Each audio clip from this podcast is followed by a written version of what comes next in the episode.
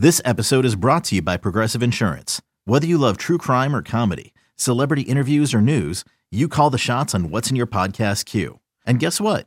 Now you can call them on your auto insurance too with the Name Your Price tool from Progressive. It works just the way it sounds. You tell Progressive how much you want to pay for car insurance, and they'll show you coverage options that fit your budget. Get your quote today at progressive.com to join the over 28 million drivers who trust Progressive. Progressive Casualty Insurance Company and Affiliates. Price and coverage match limited by state law. What's up, everybody? This is Trey Biddy with hawgsports.com, H A W G sports.com. Week two is finally here. Arkansas traveling to Mississippi State for a game that going into it, you kind of thought that Arkansas might really have a good chance, and I'm not saying they, they don't that they don't, but not many people expected uh, them to go into Baton Rouge and knock off the defending national champions. 44-34. So we're going to take a deep dive into that game. Paul Joint, Paul Jones with the uh, Gene's page with the, the Bulldogs 24/7 site is going to join us. Curtis Wilkerson's also going to jump in to talk some uh, well, maybe a little bit of basketball recruiting, but we're really going to focus on this game as this is your Arkansas at Mississippi State primer.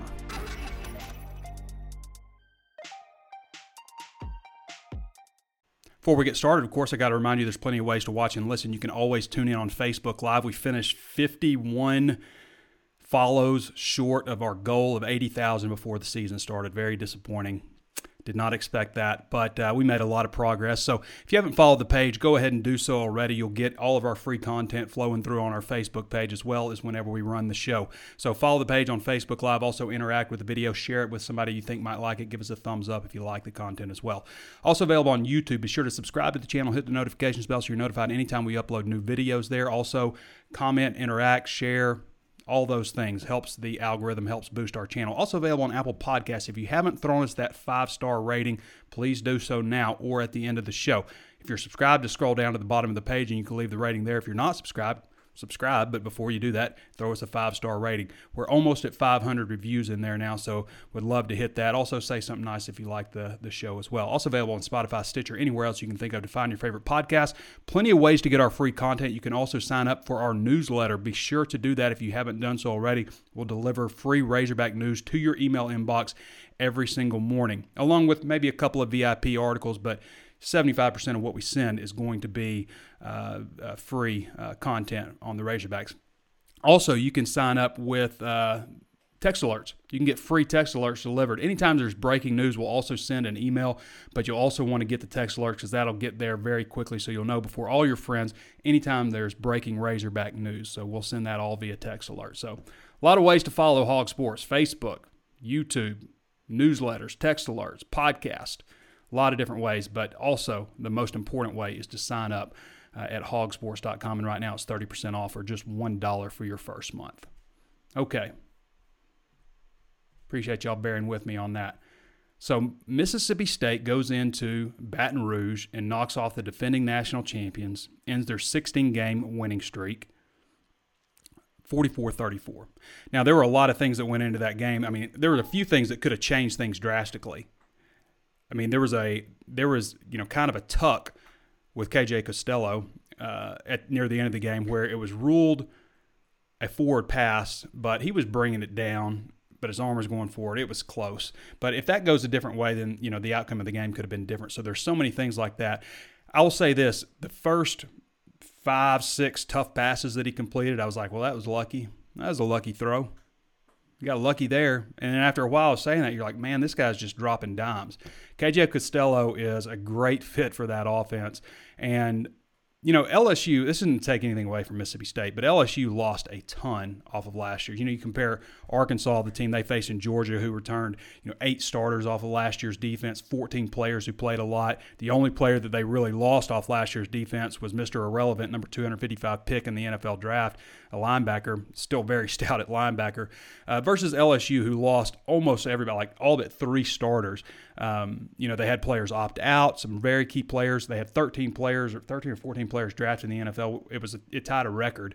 Uh, you had like three or four players opt out. Derek Stingley, Stingley, I think it's how you say his name. Their best cornerback uh, had to go to the hospital before the game. He was out for the game, so they lost. They had a lot impact. And of course, uh, Brennan at quarterback obviously uh, a big drop off from the Heisman Trophy winner last year, just in what we saw so far. And you know they, will probably get better, but uh, LSU always has great athletes, but that's a lot to replace. And Mississippi State absolutely took advantage. Um, I mean, to come in, no matter, I don't care what LSU is replacing, they got talent. And to come in and throw for 623 yards, an SEC record in your first game as a quarterback in the SEC, as a coach in the SEC, against the defending national champions, I mean, that's very impressive. Very impressive. And a lot had to go right, but it did. I mean, kudos to Mississippi State. I mean, fantastic debut for Mike Leach.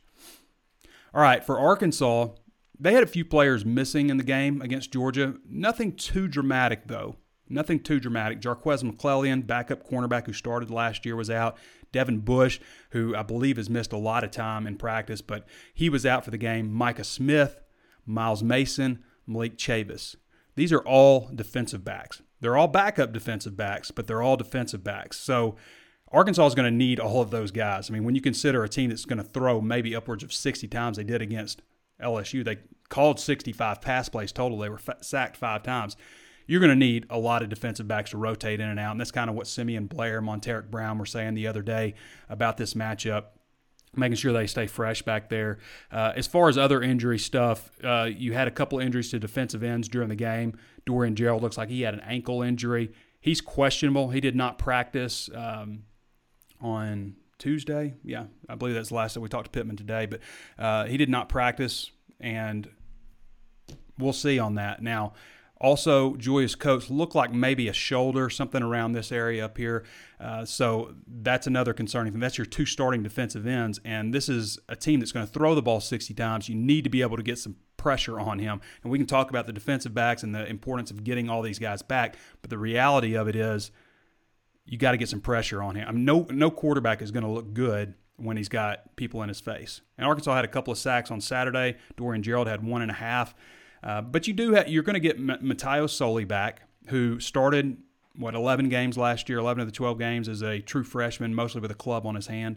Uh, but you get him back. He was out last week. Uh, Zach Williams has done some good things. Eric Gregory is also a guy that they've really praised heavily in camp. Hopefully for Julius Coates, it's not a shouldering injury that's just going to nag him all season long. And maybe you get Dorian Gerald back. Those would all be really big things for Arkansas. And who knows how things shake out in uh, you know the injury department, or excuse me, the COVID nineteen department. I mean, they got three tests they take this week. Anything could happen. Anything could happen. That's a big part of wins and losses for Arkansas, you know, when you project like the things that have to happen right, special teams, penalties, turnovers, COVID. I mean, all those things have to play in Arkansas's favor in a lot of these games for them to win. But I think most of us were pleasantly surprised with the way that uh, they, Arkansas came out against Georgia. Now, I didn't do a show on Monday. Kind of a weird deal for me. Uh, I've been kind of playing catch up all week because, first of all, I haven't been sick a day in almost six years, going back to December of 2014. I've not been sick a day. So about 2 o'clock, I'm watching the game, 2, 2 a.m. Uh, on, on Saturday. I'm rewatching the game on television and start feeling a little queasy. Um, about 3.30, you know, I kind of fought through about 3.30 because I also watched some of the Mississippi State and LSU game that night. I go to bed and I wake up still feeling queasy, vomit, and um, start getting chills and stuff. About 2 p.m., my wife takes my temperature. I took a nap. I never, I don't take naps ever.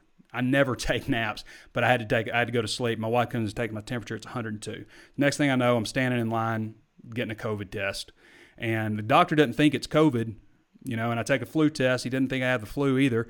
Uh, the only place I'd been last week was to get a drive-through flu shot, and uh, I pick a pickup window at a Greek restaurant.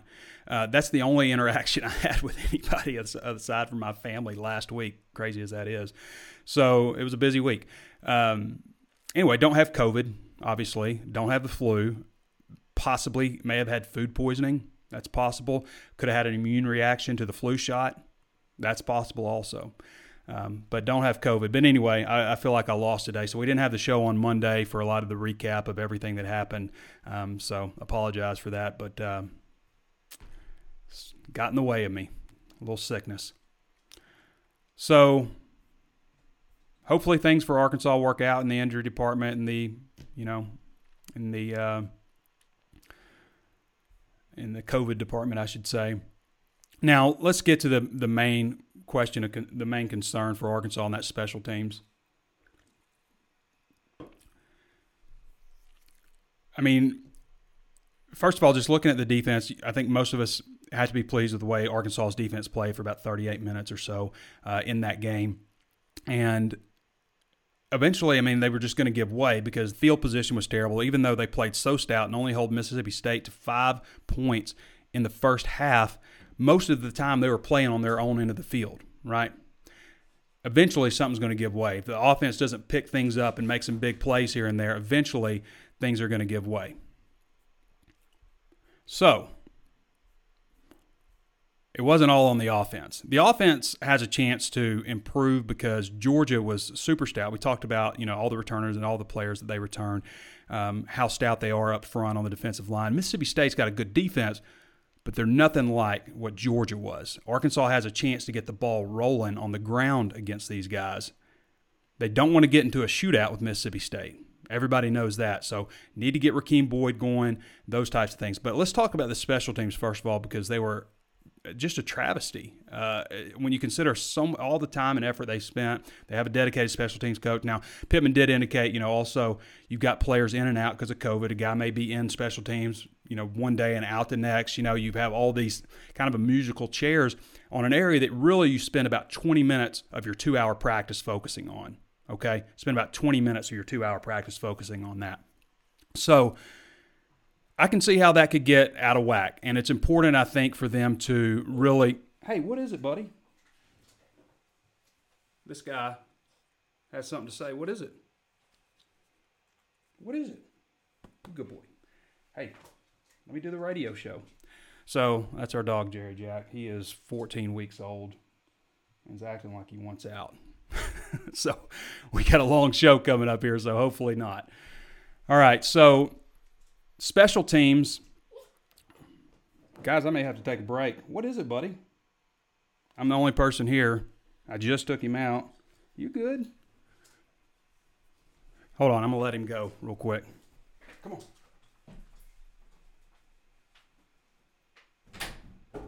eBay Motors is here for the ride. Remember when you first saw the potential?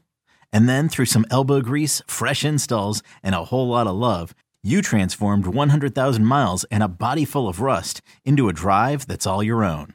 Look to your left, look to your right. It's official. No one's got a ride like this. There's nothing else that sounds like, feels like, or looks like the set of wheels in your garage. With over 122 million parts, you can make sure your number one ride or die stays running smoothly. So there's no limit to how far you can take it.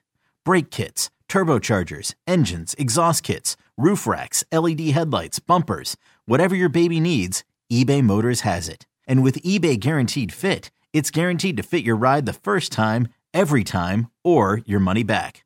Plus, at these prices, well, you're burning rubber, not cash. Keep your ride or die alive at ebaymotors.com. Eligible items only. Exclusions apply. I'm Sandra, and I'm just the professional your small business was looking for. But you didn't hire me because you didn't use LinkedIn jobs. LinkedIn has professionals you can't find anywhere else, including those who aren't actively looking for a new job but might be open to the perfect role, like me. In a given month, over 70% of LinkedIn users don't visit other leading job sites. So if you're not looking on LinkedIn, you'll miss out on great candidates like Sandra. Start hiring professionals like a professional. Post your free job on LinkedIn.com slash recommend today. All right. He's going to roam around the house, I guess, probably tear something up. Apologies. So, anyway, back to the special teams. You know, I think when you look at it, they're going to spend extra time on it this week because they had so many issues with COVID and players moving in and out of the lineup and stuff. So I imagine they'll spend a little bit extra time and hopefully get things shored up. But still, there's some other things that, you know, are just generally disappointing. I mean, they had twice, they only had 10 guys out there on special teams. That's a problem.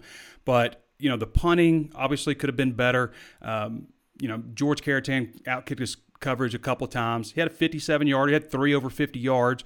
Uh, but he outkicked his coverage a couple times. Kickoff return, they had a 43 yarder and a 48 yarder. One of them was off a line drive. I don't know if that was intentional or what, but um, the guy returned at 43 yards, Kenny McIntosh. So uh, on the other side of the coin, Georgia was excellent. I mean, they were excellent. Uh, the Camarda kid, the punter, averaged almost 50 yards a punt. Um, five of them inside the 20. Uh, I mean, he was he was checking punts up. He had a 63 yarder, four 50 yard punts. I mean, he was really exceptional. I guess it's a good thing that Arkansas made him punt seven times though, and um, so yeah, that's Arkansas also had a field goal make. Had a, ill-timed timeout, but that's what you do. Well, you like to you like to call the timeout before they kick it at all. But got to get special teams short up, no question about that.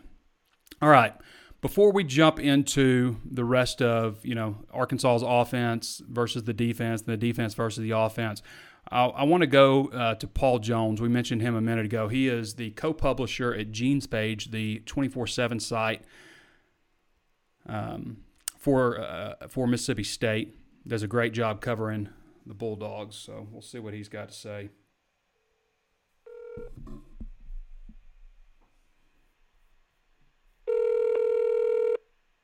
Hello.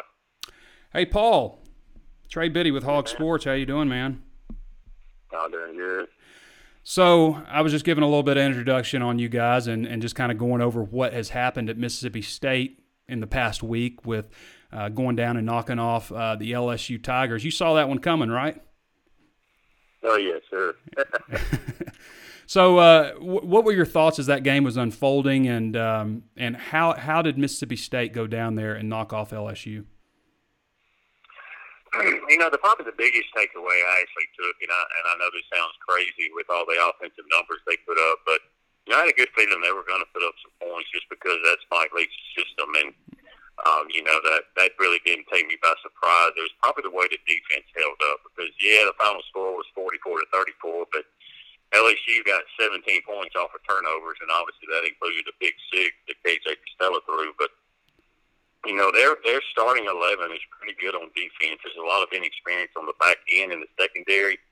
And a big question mark is obviously keeping guys healthy because the defensive depth is very, very young mm-hmm. and very inexperienced. So, to me, that's going to be the biggest thing to uh, to look at moving forward and, and keeping guys healthy. But you know, KJ Costello did surprise me with his accuracy. I knew he could throw the football around, but man, he had some some basically just perfect throws to where his guy could catch it over the shoulder or in traffic, and uh, you know that that was another takeaway I took and something that surprised me.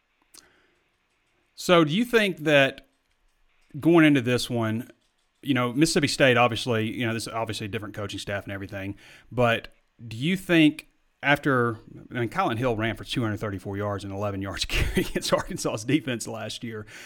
Do you think that they'll throw Mississippi State will throw the ball 60 times in this one, or do you see something happening like where they maybe do deviate from what Leach does and, and run the ball a little bit more just because, I mean, of Kylin Hill? Gonna Be, yeah, it's going to be a lot what Arkansas gives them, and I think that's what his whole offense is based on, is finding matchups in the passing game.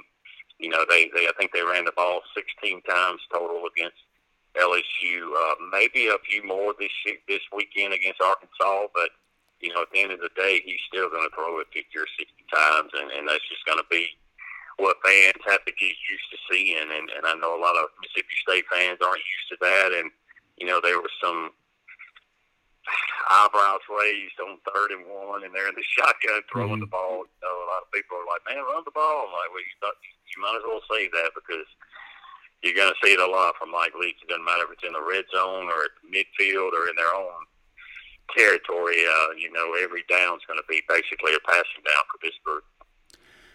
I think that Mississippi State fans are probably going to be okay with with as long as the outcome yeah. results in W's with Mike Leach. So I would I would ask like on special teams because before I brought you on, I was talking about special teams play, and Arkansas really struggled in the opener. It was it was kind of a surprise because they brought Scott Fountain in from the University of Georgia, who's had a lot of success over there, but Arkansas just couldn't seem to get out of their own way on special teams. What was your take on on Mississippi State, their overall special teams performance? very solid, and a lot of it had to do with Arizona State transfer Brandon Ruiz. I mean, he was basically perfect on kickoffs, put all of them in end zone um, for touchbacks except for one, and that one was returned about eight, nine yards deep out of the end zone. Uh, he was perfect on all his extra point field goal attempts. Uh, punting was pretty solid. Probably the only negative they had in the kicking game was uh, Austin Williams, his first time returning punts, and he fielded a couple of punts inside the five as a fair catch, whereas you know you you probably want that to just roll into the end zone. But that was probably the only negative they had on special teams, and uh, of course LSU did a good job on touchbacks as well. And I don't think Mississippi State had a single kickoff return in that game. Paul Jones joining us from Gene's page, co-publisher. You can follow him at at pj247 sports uh, on Twitter. And uh, for the Mississippi State fan, the lonely Mississippi State fan, maybe listening in Arkansas or somewhere, uh, definitely go down there and check out Gene's page. And uh, they have a great site over there to turn out some really good content. So we talked about some of the keys in our uh, five questions uh, deal that we did earlier in the week. I was wondering if you could just kind of go over that, but uh, basically what you had told us was, you know, defensive depth overall, and um, I guess uh, I can't remember what your other key was on on the offensive side of the ball, but uh, just a couple of keys that you feel will be important aside from the obvious in this one. Well, it's kind of, you know, Trey, this is going to be a key for for every game, and uh, it's going to be the offensive line holding up against pressure because I, I think one way that defenses are going to try to slow down the air raid is, is trying to rush three or four guys and dropping the rest back in coverage. And then Mississippi State can hold down that pass rush and and limit to the sacks and, and give KJ time to throw the football uh, with those short routes. He doesn't need much time, but uh, to me, that's probably one of the biggest keys is how the offensive line will hold up. And for the most part, considering they were having, you know, three first year starters against LSU. They did a pretty good job against LSU. Uh, mm-hmm. Of course, LSU's got some pretty good defensive ends that are going to bring pressure and they knock down some of KJ Costello's passes. But, you know, I'd say that and, and, and also just uh, keeping guys healthy on defense and, and not having to go too deep on the on the roster when it comes to substitutes. Seems like you guys, uh, or excuse me, Mississippi State is is pretty healthy overall. Uh, you know, you Scott Lashley, I think you'd mentioned, was out for the season, a backup offensive lineman. Uh, Greg Eiland, um, Mark Emerson, Aaron Brule, backup quarterback Will Rogers. I mean, you know, whether it's COVID or injuries and stuff. Ha, right now, where is Mississippi State in terms of injuries, based on what you're hearing? Or COVID? I believe they're pretty good. All all of those guys except for Eiland came back and played against LSU after getting banged up, and uh, so far that we've heard this one, uh, none of those guys are expected to miss Saturday's game. Uh, I believe um, Scott Lashley is, is the only one on that two deep that's out, of course. Mm. Trey, in these strange days, you never know who's going to test positive for COVID. And yeah. uh, they had that situation late last week. I think Will Rogers, freshman quarterback, he's the backup to Costello. He tested positive and was not able to make the trip to LSU. And, of course, can't really nail down what day he tested positive because you know how quiet that stuff is kept right. in house. But depending on that day that he tested positive, I believe it's ten days that they have to quarantine and, and not be able to, to be around the team. So uh, I guess if he did test positive last Thursday, then uh, he may as well. But he, he may be out too um, against Arkansas. All right, Paul, I'll get you out with this. Just your prediction on the outcome of this game, score prediction if you want to give one.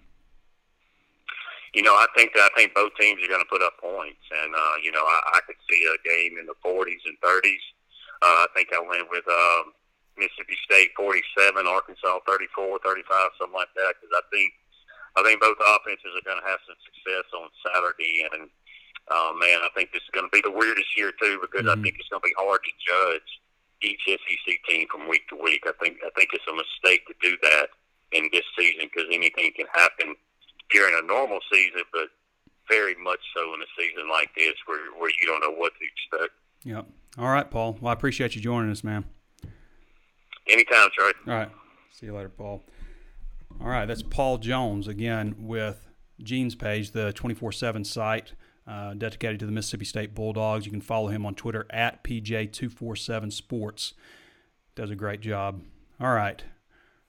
Let's go straight to Curtis Wilkerson. Wilkerson kind of started, kind of focused a little bit on um, the Mississippi State, Mississippi State defense, and I'll go in some stuff on the Mississippi State offense a little bit more, uh, just based on you know kind of the matchups of how things could shake out.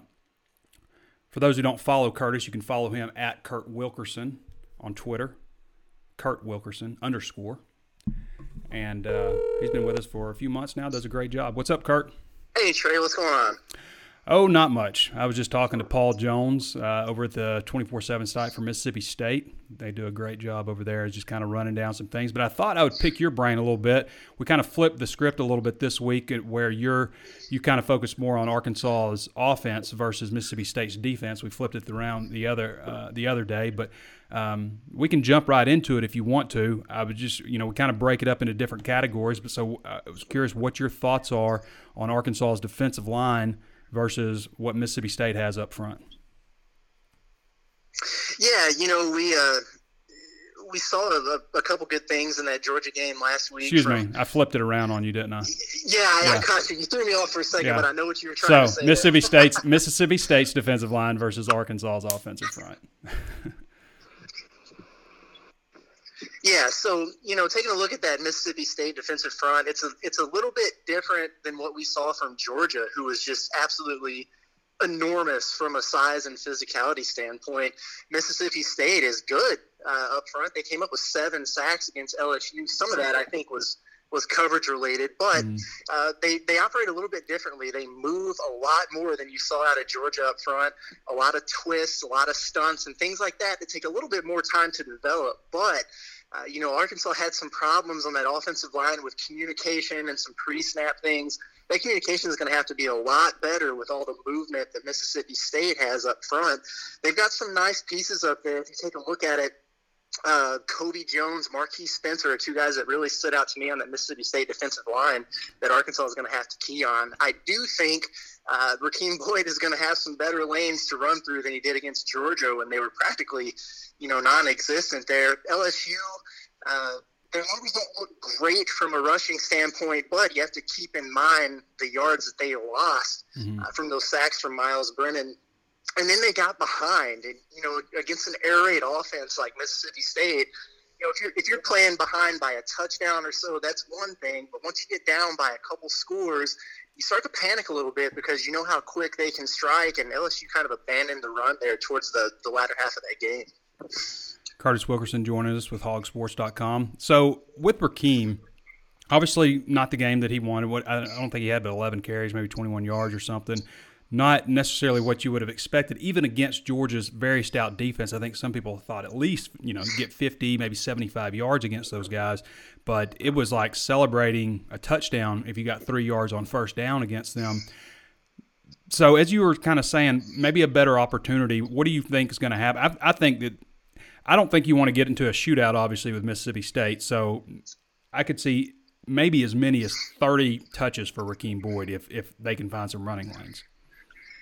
Yeah, I agree with you 100%. I, I think one of the bigger keys to the game is to be able to just sustain some longer drives offensively, even if you don't score, but to get a few first downs, run some time off of that clock, and then hopefully, you know, you just keep that air raid off of the field a little bit and, and keep your defense with their legs underneath them because they certainly ran out of gas there late. You know, with Boyd, I do think he's going to have a much better game, and, and I, I agree. This might be a game where he gets – 20 plus touches out of the backfield. And I'd like to see him mix Trelon Smith in there a little bit. Mm-hmm. I thought, you know, that they struggled in the run game, but Smith showed some burst there. He, he's about as quick and electric as we thought he was. And I, I think they could be a nice one two combination. I'd like to see him get maybe, you know, eight to 10 touches of his own. I think that also you could. We didn't see any of this last week, but you could also see some wildcat this week with Treylon Burks, which would also contribute to the running game. If they could get that going, that would be nice. And it would be nice to see it like more like not just something that they run one or two plays, you know, like seven plays, you know, maybe maybe even eight. Just you know, obviously that would you know depend on whether or not it's working. You don't want to just like run it. You know, if you run it twice and you don't pick up any yardage, you probably won't ever see it again. So that's another way that they could possibly pick up yards on the ground. But with that, with Treylon Burks and you know obviously a lot of success, seven catches, 102 yards, and a touchdown against Georgia what do you see out of Arkansas moving forward in the passing game, and how can they build on what they did against Georgia, which was far from spectacular, but there were there were a couple of moments at least. Yeah, I, I think that's going to be better. You know, I, I think I'm in the camp of being really encouraged by what I saw from Feleipe Franks and, and the passing attack. You know, you, you look at it, and on the surface, he was just over 50% completion percentage, and that's not great. Had a couple of interceptions there. And obviously, those are things that you want to see cleaned up. And I think with, with more repetition and some better chemistry and communication, uh, those are things that are going to improve. But you know, you take a look at his two starts against Georgia when he was at Florida, and he threw for a combined 130 yards. Well, he walked mm. out there and threw for 200 uh, with a new team at Arkansas, a new team, new coaches, new offensive coordinators. Good so point. Yeah. I, you know, I, I think he did better maybe than, than people are giving him credit for there. Uh, you know, that's what you're going to get with Feleipe Franks. He's going to show flashes of that big playability. We saw the 49 yard touchdown pass to Birds. Uh, and he's going to take some chances and make some mistakes. That's who he's been. So you got to live with the good and the bad. But you know, Mississippi State secondary, they made some plays. They had a couple interceptions in that game. Uh, but you know they're they're not quite of the caliber of Georgia. They're young. Um, I think Arkansas has the weapons to exploit them a little bit. I expect I expect Franks to have a pretty solid game against Mississippi State. I do think the offense is going to perform quite a bit better than they did last week. Kurt, I know you're dying to pick Arkansas to win this game. Are you going to do it? How do you see it playing out? You know, a, a wise man said on a on a walk and talk recently that you know Arkansas might be in a position where they lose a couple tough ones as mm-hmm. they're trying to learn how to win, and and that's kind of how I see this going. You know, yeah. coming into the season, uh, I actually picked this as a three point loss for Arkansas. I, I, I kind of had the same thought, you know, on the road, maybe the first game where they really get out and compete for four quarters. But, uh, you know, we've had so many heartbreaks. If you think about Kentucky last year, Texas A&M, some games like that, uh, it takes a little bit to get over that hump. But it, it only takes one game for you to do it. But I could see this being a game where Arkansas really competes for four quarters. I think they're going to have themselves in a position – uh, but I do have them coming up short. I think I picked my final score 37-31 Mississippi State. I think it's going to be a good ball game, though. Yeah, I kind of I, I, agree with you in a lot of ways, Curtis. I mean, you, a lot of times with with new teams, I should say, you kind of got to learn the hard way how to take it on the road and come out with a win. So I didn't predict it in the preseason, and I don't think I'm going to predict it in this one. Having said that, Arkansas is going to have a chance to win. I think uh, if they get a couple of things accomplished in short special teams. So, all right, Curtis, you want to drop any uh, recruiting basketball recruiting nugget or anything? You got anything like that to drop? Uh, you know, not a lot has changed over the course of the past mm-hmm. week. You know, I'd say for for that 2021 class uh, continue to keep an eye on really the key four. You know, you've got uh, four-star forward Alex Fudge. Arkansas is in the top ten there, so still a little bit of time to go. We know about Trey Alexander. Um, I do think Arkansas is in a good position there. Maybe, maybe not the leader, but they're certainly not out of it. I think they've got a, a heck of a puncher's chance in Landon Alexander. Uh, Jonathan Lawson, six six four out of Memphis. That's one to keep an eye on. He has an announcement date. I, I, I believe it's October 7th. He's got Arkansas in his final five, uh, Memphis, Oregon, other teams to watch there. So we'll have some news on that over the course of the next week. Uh, those are probably the nuggets out of that 2021 class right now. Uh, you know, after we see what Lawson decides, there'll be a little bit more clarity in what they're going to try to do moving forward. All right, Kurt. Appreciate you, man. Thanks for joining us. Always. All Anytime. Right. Hey, Trey, I'll tell you what, man. If you ever need anybody to babysit Jerry Jack, you know, a, little, a, a, dog sitter, you just say the word. I'll come over. I'll take him for a nice walk. okay. All right, man. We might we might have to do that next show. He's he's like chewing at my leg right now. I love it. Have oh, you know Trey. what? All right, man. Thanks, Gert. All right, I'll see it. All right, that's Curtis Wilkerson again. Uh, Curtis does a fantastic job. Hawgsports.com does a lot of great stuff as far as basketball recruiting goes, and uh, of course covering all all three major sports. Um, and he'll be a big asset when basketball comes around. I think you'll see that. What is that? November 25th, I think they decided. So. Changing gears a little bit, let's take a look at Mississippi State's offense and how it matches up against Arkansas's defense. And in the passing game, obviously, we don't, we've, I don't know how many times we've said Uh, KJ Costello was 36 of 60 passing for 623 yards, five touchdowns, and two interceptions, which is key. You know, for Arkansas's defensive backs, they're going to have to catch the balls that are thrown to them. If a quarterback throws 60 times, eventually he's going to get some pressure here. He's going to make some bad decisions. Even for a guy this experienced, he's going to put some balls in jeopardy here and there, throwing the ball that many times. So catch the ones that are thrown to you. If the ball gets put on the ground, you got to recover it. Um, Mississippi State, I should say Mike Leach, and his history as a coach – turnover margin hasn't been a huge indicator of success for him. You know, he's been minus or plus in the turnover department, hadn't mattered a whole lot. But I did mention, you know, earlier that there was a late, almost fumble that could have really changed the outcome of that game for LSU, but it was ruled a forward pass. It was like this. It was like he was trying he was trying to bring it back, but the ball went forward just enough. Might have been different in the NFL. I don't know. It was a tuck rule, I guess, different. Maybe somebody can comment on that. But passing game is going to be huge, and it's not just Osiris Mitchell and Javon Pay- Javonta Payton. Uh, Payton, uh, you know, they had what three guys have over 100 receiving yards, and Mitchell had seven for 183 and two touchdowns. I mean, but you also had Kylin Hill, you know, in out of the backfield, eight catches, 158 yards. Only had seven carries for 34 yards, but eight catches for 158 yards and a touchdown, including a 75 yarder. On that 75 yarder, you know, he slipped a big tackle, but there were players jogging. There were players on LSU jogging, which to me is a horrible sign. That's flashbacks to last year. It's one of the things that I think as a Razorback fan you should be most proud of with the defense is they never did that. They were always swarming to the ball. LSU, I saw, you know, I see a guy just jogging. Oh, he's got it. You can't do that against Kylin Hill. He breaks a tackle, boom, he's gone 75 yards for a touchdown, and it's only because you loafed. That's that's the reason. It could have been a good gain, but it wouldn't have been a 75 yard touchdown without the loafing. So can't do that. Cannot assume that anybody's got it. That comes down to coaching and just hammering, preaching that in. So to me, that's on Bo Pelini a lot. Which another thing, I mean, they LSU lost offensive coordinator, defensive coordinator. They only returned three guys as starters out of 22. I mean, that's a lot. Well, I guess less than that because they they also lost the cornerback. So Kylin Hill is he going to run the ball more or is he not? I mean, he only Mississippi State only ran the ball 16 times and five of them were sacks. So really only 11 rushing plays uh, for Mississippi State. But obviously, um, guy ran for 200. Kylin Hill ran for 240, 242 times for 1,350 yards, 5.6 yards per carry with 10 touchdowns last year. And he came back to play in this offense under Mike Leach because Mike Leach basically told him he'd get 2,000 yards of total offense. Most of it may be in the passing game, but I could see them definitely running the ball against Arkansas or trying to run. Now, I think Arkansas played pretty stout overall. But, dude, stop.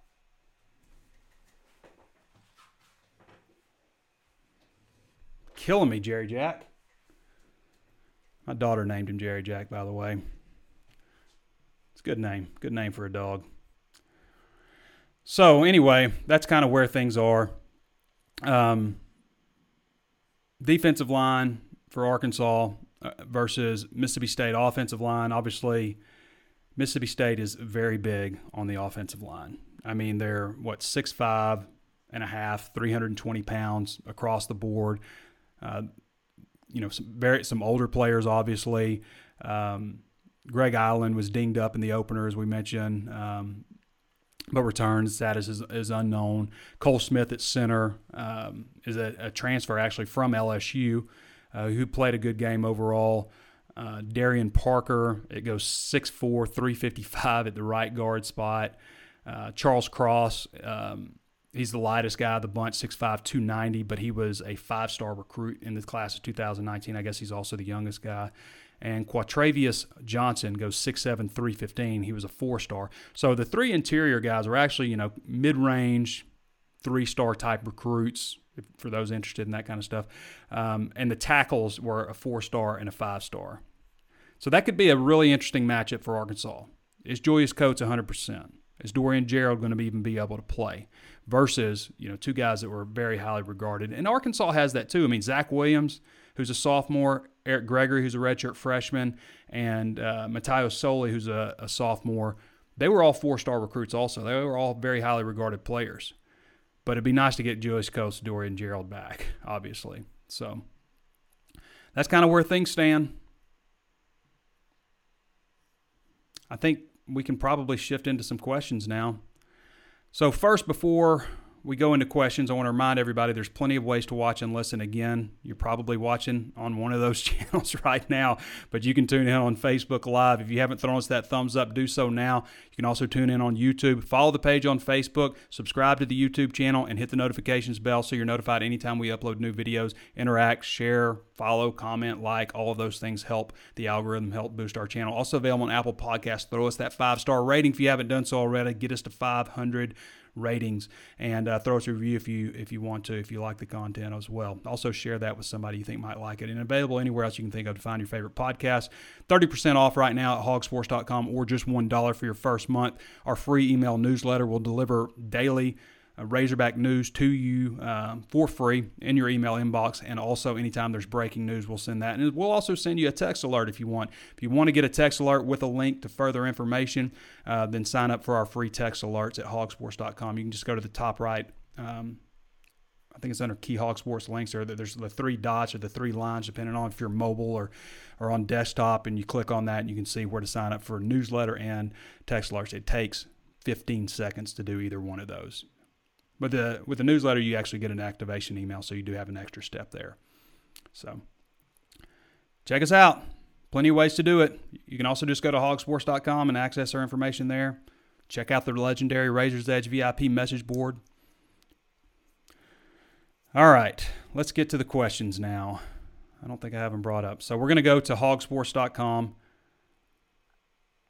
and see if we got any questions here. I, I kind of posted it a little bit late.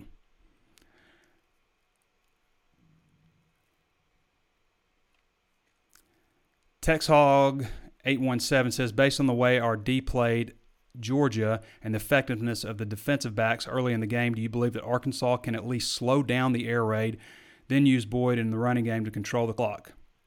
Hope you don't freeze again. I guess I froze earlier. So I will say that's got to be the goal for Arkansas. You don't want to get into a shootout with them. Um, I do think that they can have some more success running the game, running the ball. I mean, you make a big improvement from game one to game two. For Arkansas, hopefully that's not the case with Mississippi State because they played lights out against uh, the defending national champions. But uh, I do think against the front that they have a better chance at running the ball. And if you can run the ball, then you should run the ball a lot because you don't want to get involved in that shootout. Uh, so shorten the game, run Rakeem Boyd, still throw the ball, don't stop, you know, doing that kind of stuff. So. Scotty through shade said, "Will Feleipe Franks have a better game this week?" I believe that he will. I think that we'll probably come out of this game going, "Man, the defense took a step back. What happened?" Uh, but the offense looked better at least. To me, the main thing that we need to be saying is, "Wow, the special teams made a huge improvement from week one to week two that needs to be what we're saying. And of course, the offense. And we're probably going to be saying that about the offense. They made a big improvement, the defense didn't. That has to do with the matchups. Houston Nutburner says, Has anyone spoken to Kendal? How is he doing? Nobody's spoken to Kendal. We don't get coordinators. I don't know if it's because COVID or what, but you know, in the past we've always got a chance to speak to coordinators once a week, but we we haven't had that um, since the season started. MC Hogger says Mississippi State has some very lengthy receivers. I believe they have two six five plus. And that being said, how do we make a game plan to match up against them when our secondary is not on the taller side? Secondary is not terribly short. I mean, Montaric Brown's long, lanky, six foot. Jerry Jacobs, I guess, is a little bit shorter, but he's a pretty physical guy. Uh, in the secondary, you know, obviously you're going to get a lot of guys back. Jalen Catalon, he's probably, yeah, on the shorter side, at about 5'10, played a really good game on Saturday. Uh, and then you get Joe Foucha back. But, I mean, you're just going to run into that. I mean, that's just kind of kind of the way things are. You don't see many defensive backs that go over six two period, uh, and especially not at cornerback. Usually not not any taller than six foot. I mean, it happens obviously, but usually not. So you're just going to have. I mean, the thing with Costello, if he's on, then he's going to be on, and they're going to make plays. I mean, that's that's kind of the bottom line there. So you just got to make sure that you you play tough and you seal them off when you can. You don't get caught up in traffic because they are going to try to you know screen you. They'll run guys this way and that way. I mean, create some natural screen. So you got to make sure you fight through some of that stuff. That's going to be a bigger bigger deal than anything. But uh, catch the balls that are thrown to you. They're gonna they're gonna they're gonna rack up passing yards. They're gonna make completions and they're gonna throw for 300 plus yards on Arkansas secondary. I would be surprised if that didn't happen with the amount of balls that they're going to throw. The trick for Arkansas has got to be catch the balls that are thrown to you. Get some pressure on the quarterback, make him make some mistakes. He's shown he's he'll make a mistake here and there. He's not going to be perfect, especially not throwing that many times. You've got to catch the ones that are thrown to you. It's got to be a big emphasis in practice this week. Warrior Hog 23 says if the run game struggles early, do we go packages with either KJ or Malik and run the zone or power read some? I don't think the run game is going to struggle really bad early, but they can do that stuff if they wanted with Feleipe Franks, and I kind of think that they would. I hope that's not the course that they choose to go. The run game struggling, so we're going to bring in backup quarterbacks. I hope that wouldn't be something that they would think to do. Now, packages or something, okay, but yeah, I hope that doesn't happen. Gibby6996 says, I know that Mississippi State, State defense is not as stout as Georgia, so how well do you think we can move the ball against this defense? Like I said, I mean, I think that they'll we will leave this game going. Arkansas's offense improved. Now, it may end up being a situation you get down to it and Arkansas didn't have what it takes to finish, didn't know how to finish a game, something like that they could absolutely play a big role. I mean, Mississippi State can score in a hurry just because you have maybe even if Arkansas has a 14 point lead or something that you know even with five minutes left, you you wouldn't think that game's over. Sparks Co says if Odom takes a head coaching job following the season, do any DCs come in mind that would make sense as a play? I mean, I haven't even considered that. I haven't even begun to think about that, but Odom had a pretty nice debut for Arkansas. Uh, I think that for Odom, he would have to get a, another, you know, Power Five type of job for him to leave Arkansas. I think I believe that he was offered the Miss, the Memphis job. I believe he was their choice uh, and turned it down. We know that he was offered a head coaching job. Ben Strassi says, out of the DBs we have back this week, which ones have the potential to be as explosive as Jalen Catalon? I'm still amazed at what Catalon, none of them. Catalon, none of, the best defensive backs on the team, in my opinion, are Jalen Catalon, Montaric Brown, and Jerry Jacobs. My, you know, I mean, some of that's just based off of obviously one game, uh, especially with Jerry Jacobs, and we've seen more of Jalen Catalon. But those three guys, and then I think I don't want to say everybody else, but you know Joe Foucha probably on that next tier for me. But Foucha played with a shoulder injury all last year and was kind of given a hard time by Razorback fans, um, and I think that plagued him a lot. So maybe he comes back and and shows a lot better this season. But none of these guys had the potential to be as explosive and as good a player. I don't think as as Catalon is. All right, everybody, that's our VIP questions. We still got some time. How long we got left here?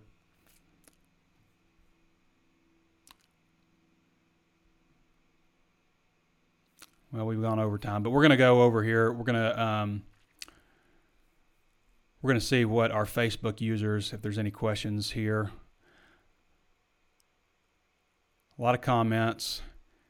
Jonathan Mosley says, if you could pinpoint a variable, what is the offense need? What does the offense need to fix in order to not be stagnant like last week? Uh, the opponent, largely. I mean, a lot of the reason Arkansas's offense couldn't get going was because of Georgia. A lot of it's just the opponent. So, I mean, obviously, you know, when you get pressure in your face, you'd like to see Feleipe Franks maybe. It's hard to say, like, step into the pocket when somebody's right there in front of you, right? But he did have a couple of errant throws.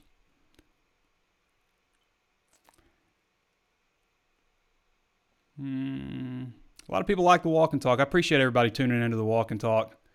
I know everybody was looking forward to me like maybe getting pissed off or something, but I can't get you can't get mad at playing the number four team in the country after where Arkansas has been and the progress that they showed for 38 minutes. I just I can't get mad at that. Okay, I'm not going to like manufacture anger just to appease people in the walk and talk.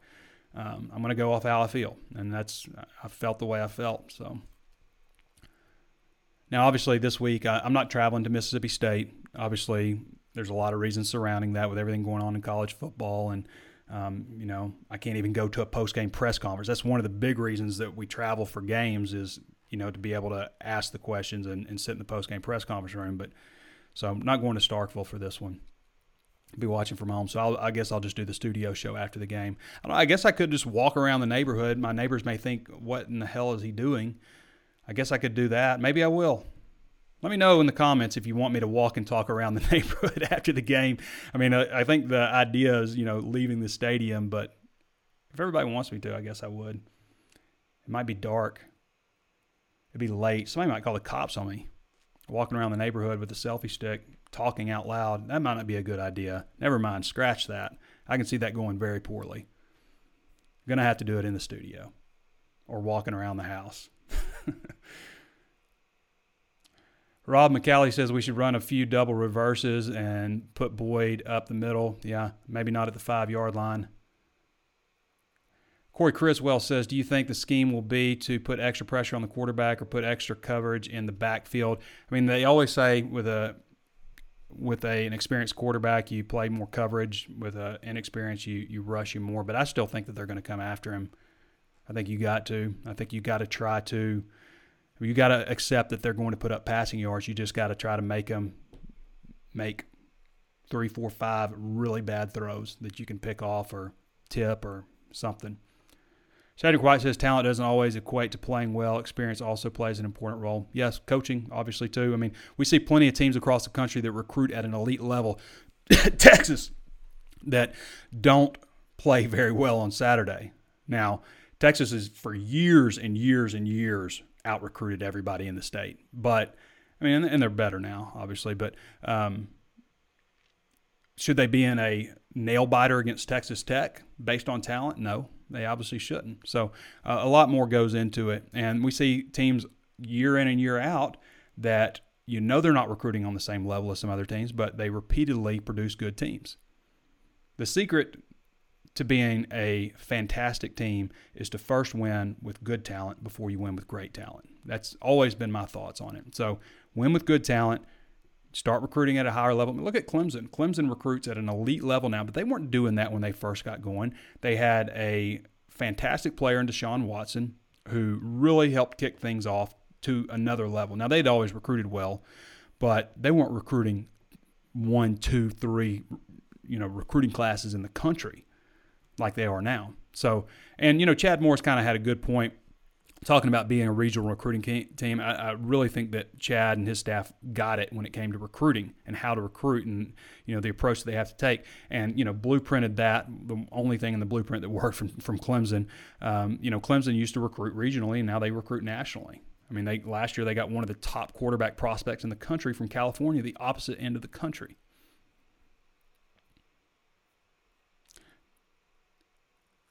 Jonathan Moses said, if our defense could play that well for 38 minutes against Georgia, what are they capable of doing if they are rationed correctly? Possibly, and not always backed up to their own end. Now, Georgia was playing with a redshirt freshman quarterback who'd never started, uh, I don't guess he'd ever played a college game.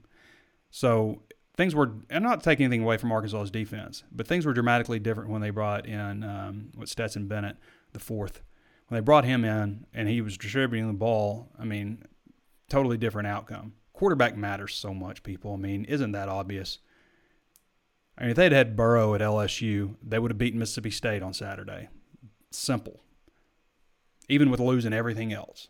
Quarterback, I mean, it's the most important position on the field. Not even, not, I mean, it's not even close. But if you can't protect him, then he's never going to look that good. Even even Joe Burrow wouldn't look good without a lot of protection.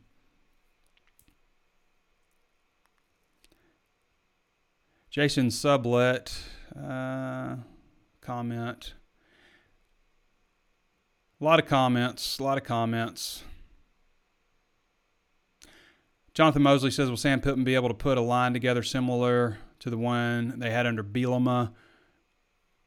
That one was bigger than any line in college and the NFL. I mean, I thought they had a pretty good recruiting effort last last year. I mean, it's been a while since they've gotten a four star offensive line. I guess at Ricky Stromberg, he was a late four star, but I mean, Marcus Henderson was a big time recruit that they got. The other two guys, Ray Curry and Jalen St. John, were both very highly regarded. it may take a minute. I mean, they're recruiting against two and ten. Let's not forget that they're recruiting against two and ten. But I think eventually, um, it's possible that they could get to that level again. It may not be as quick. I mean, obviously they got Denver Kirkland right out of the bat, you know, right out of the gate. But they did get Marcus Henderson, and they got Dan Skipper right out of the gate. Um, some of the guys that they brought in that were very highly regarded didn't really, you know, Reef Kohler didn't really pan out. Jalen Merrick didn't have, uh, you know, he had some injury issues also, um, and didn't really pan out. Frank Ragnow did, but he wasn't he wasn't a four star. He was a guy that was kind of like viewed as Ricky Stromberg, a guy that had growth potential. So it's more than just getting four or five star guys, I guess. Kevin Brandt says time for the Hogs to earn some respect back if they can get if they can just fight hard enough.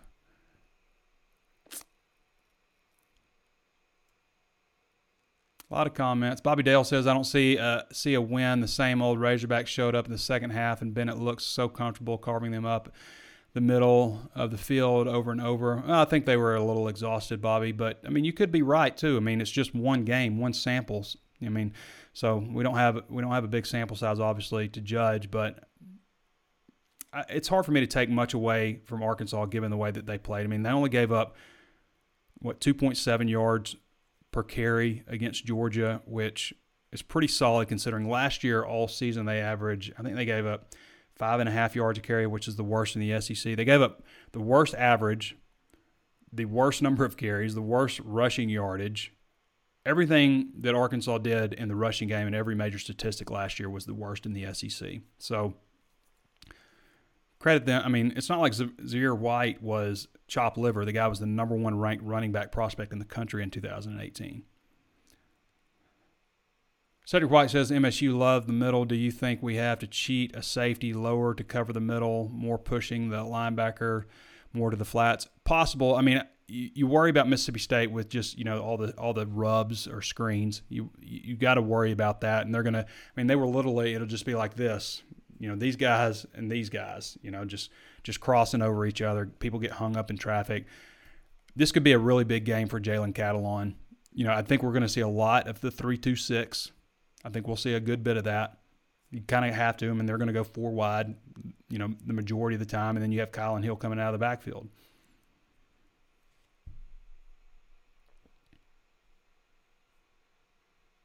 Kevin Brandt says nickel and dime them nickel and dime them down the field, try to keep their offense off the field as long as possible. Yeah, I mean, it, you can say nickel and dime or just focus on the run game. I mean, you got two backs I think that are capable there. A lot of people appreciate the walk and talk. Appreciate you guys for tuning in. Appreciate you guys tuning in to this show, making it so popular. Steve Welton says, "Hey Trey, it was nice to see you. Do you walk and talk?" Another one without almost crying. Yeah, there were some moments. People want to see the walk and talk. I can't do it around the neighborhood. I mean, it, first of all, the game starts at 6:30. SEC Network alternate at 6:30, so it's going to go three and a half hours at least. You know, so Mean that's 10 o'clock, uh, and then I got to transcribe press conference, write a story after the game, organize everything. I can't. I just. I don't think it. My. I mean, the, at the volume that I would be talking, walking around the neighborhood with a selfie stick, talking into the camera, I, I, just can't do it. I live in an, I don't live out in the country or something, so I, I just don't think it would work. uh,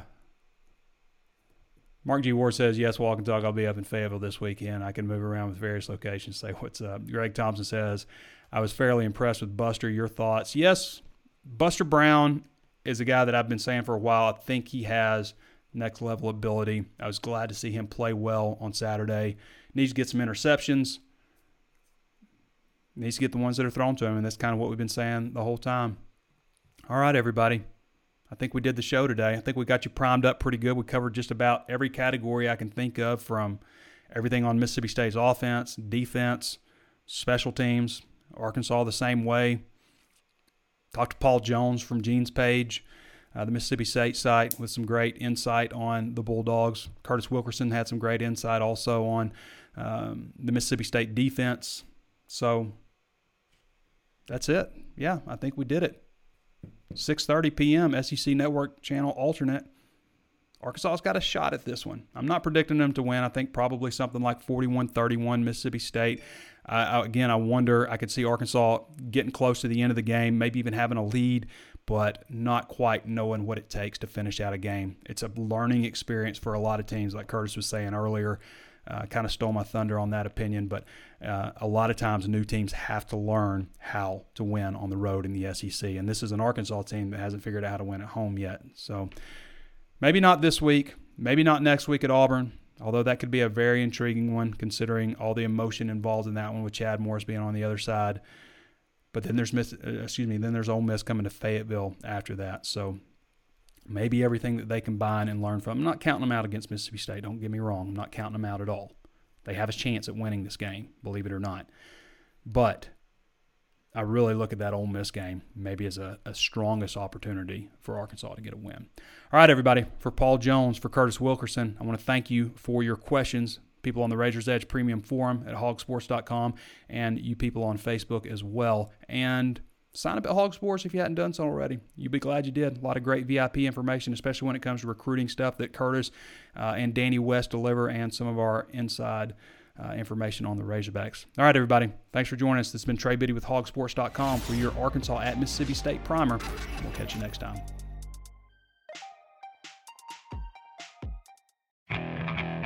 Okay, picture this.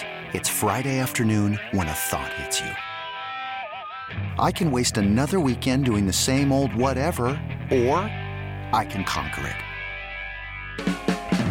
I can hop into my all-new Hyundai Santa Fe and hit the road. Any road. The steeper the better. Because my all-new Santa Fe is available with H-Track all-wheel drive so I can hit the trail without a worry in the world. Heck, with three rows and best-in-class rear cargo space, I can pack the whole family in with all our gear. We've got available dual wireless charging for our phones so we'll never lose touch with civilization and we won't lose touch with the primordial power of Mother Earth. So which is it? Waste the weekend or do something a little more epic? And conquer it in the all-new Hyundai Santa Fe. Visit HyundaiUSA.com or call 562 for more details. Hyundai, there's joy in every journey.